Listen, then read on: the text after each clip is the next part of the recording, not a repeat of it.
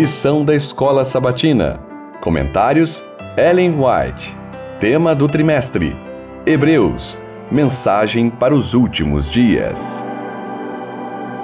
Lição 13. Tema: Permaneça o amor fraternal.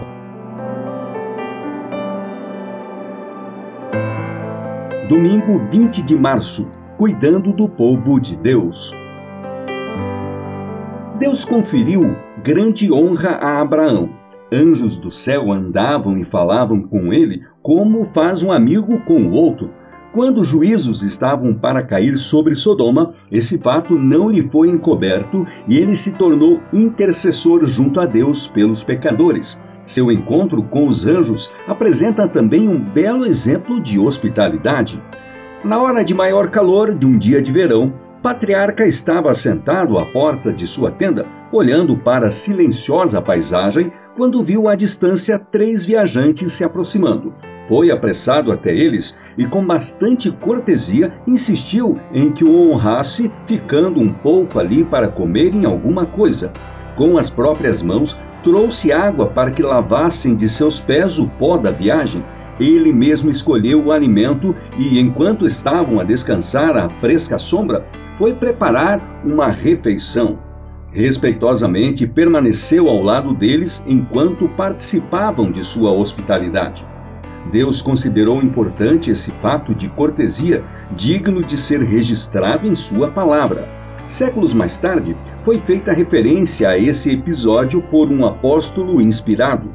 Não se esqueçam da hospitalidade pois alguns, praticando-a sem o saber, acolheram anjos. Hebreus 13, 2, Patriarcas e Profetas, página 108.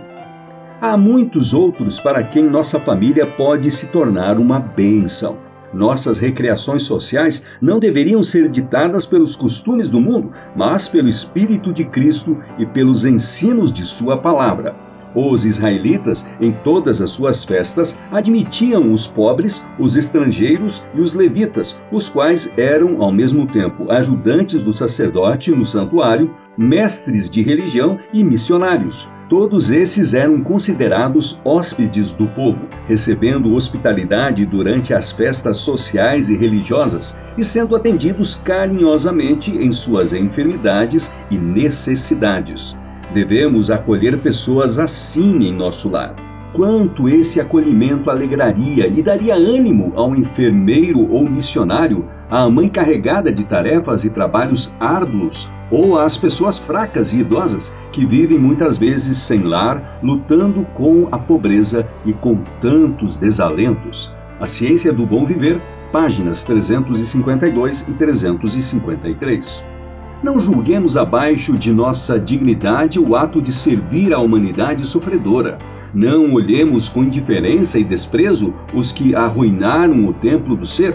Essas pessoas são objeto da compaixão divina.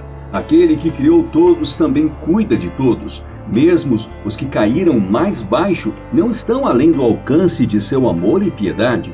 Se somos verdadeiramente seus discípulos, manifestaremos espírito semelhante. O amor que é inspirado pelo nosso amor a Jesus verá em toda pessoa, rica ou pobre, um valor que não se pode medir pela estimativa humana. Que nossa vida revele um amor mais alto do que pode ser expressado por palavras. Muitas vezes o coração das pessoas se endurecerá diante da censura, mas não pode desistir o amor que lhes é expresso em Cristo. Seja a nossa mensagem Eis o Cordeiro de Deus que tira o pecado do mundo. João 1:29, Testemunhos para a Igreja, volume 6, página 222.